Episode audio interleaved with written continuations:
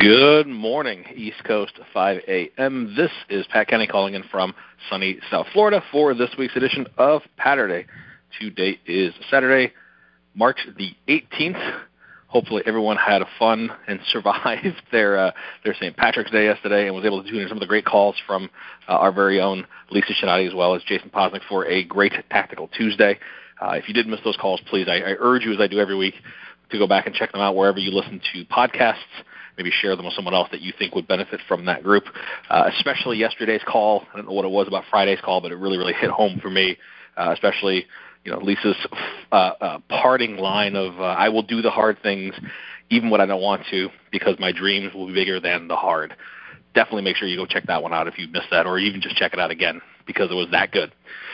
Today, I would like you to take a second and practice a little with me. Maybe write some of these down, do them amongst your own days. Hopefully this gives you a little bit of kind of fodder, cannon fodder to deal with the stresses and the craziness and all of the headline noise in every direction, good, bad, or otherwise, that we're dealing with right now. But these are some things that I've been doing certainly over the last few weeks. Obviously, things in the markets, banking, and whatnot have rippled throughout the industries, and we're all definitely feeling, I think, some of these pinches. But what I've been doing and what I would encourage you to do is that when you feel off, turn your body on. When you're feeling off and the little kind of just not doing well, turn your body on. Go work out, lift, run, train, just move. Get moving. On the opposite end, when you start to overthink, turn your body off. Don't encourage higher heart rate, sweating, craziness. Turn your body off. Sit down, journal, meditate. Your body, you have to remember, is not just a home. It's also a vehicle. And you can use that vehicle to change yourself, both physically and mentally. I think something that's really important is that your goal should not be balance.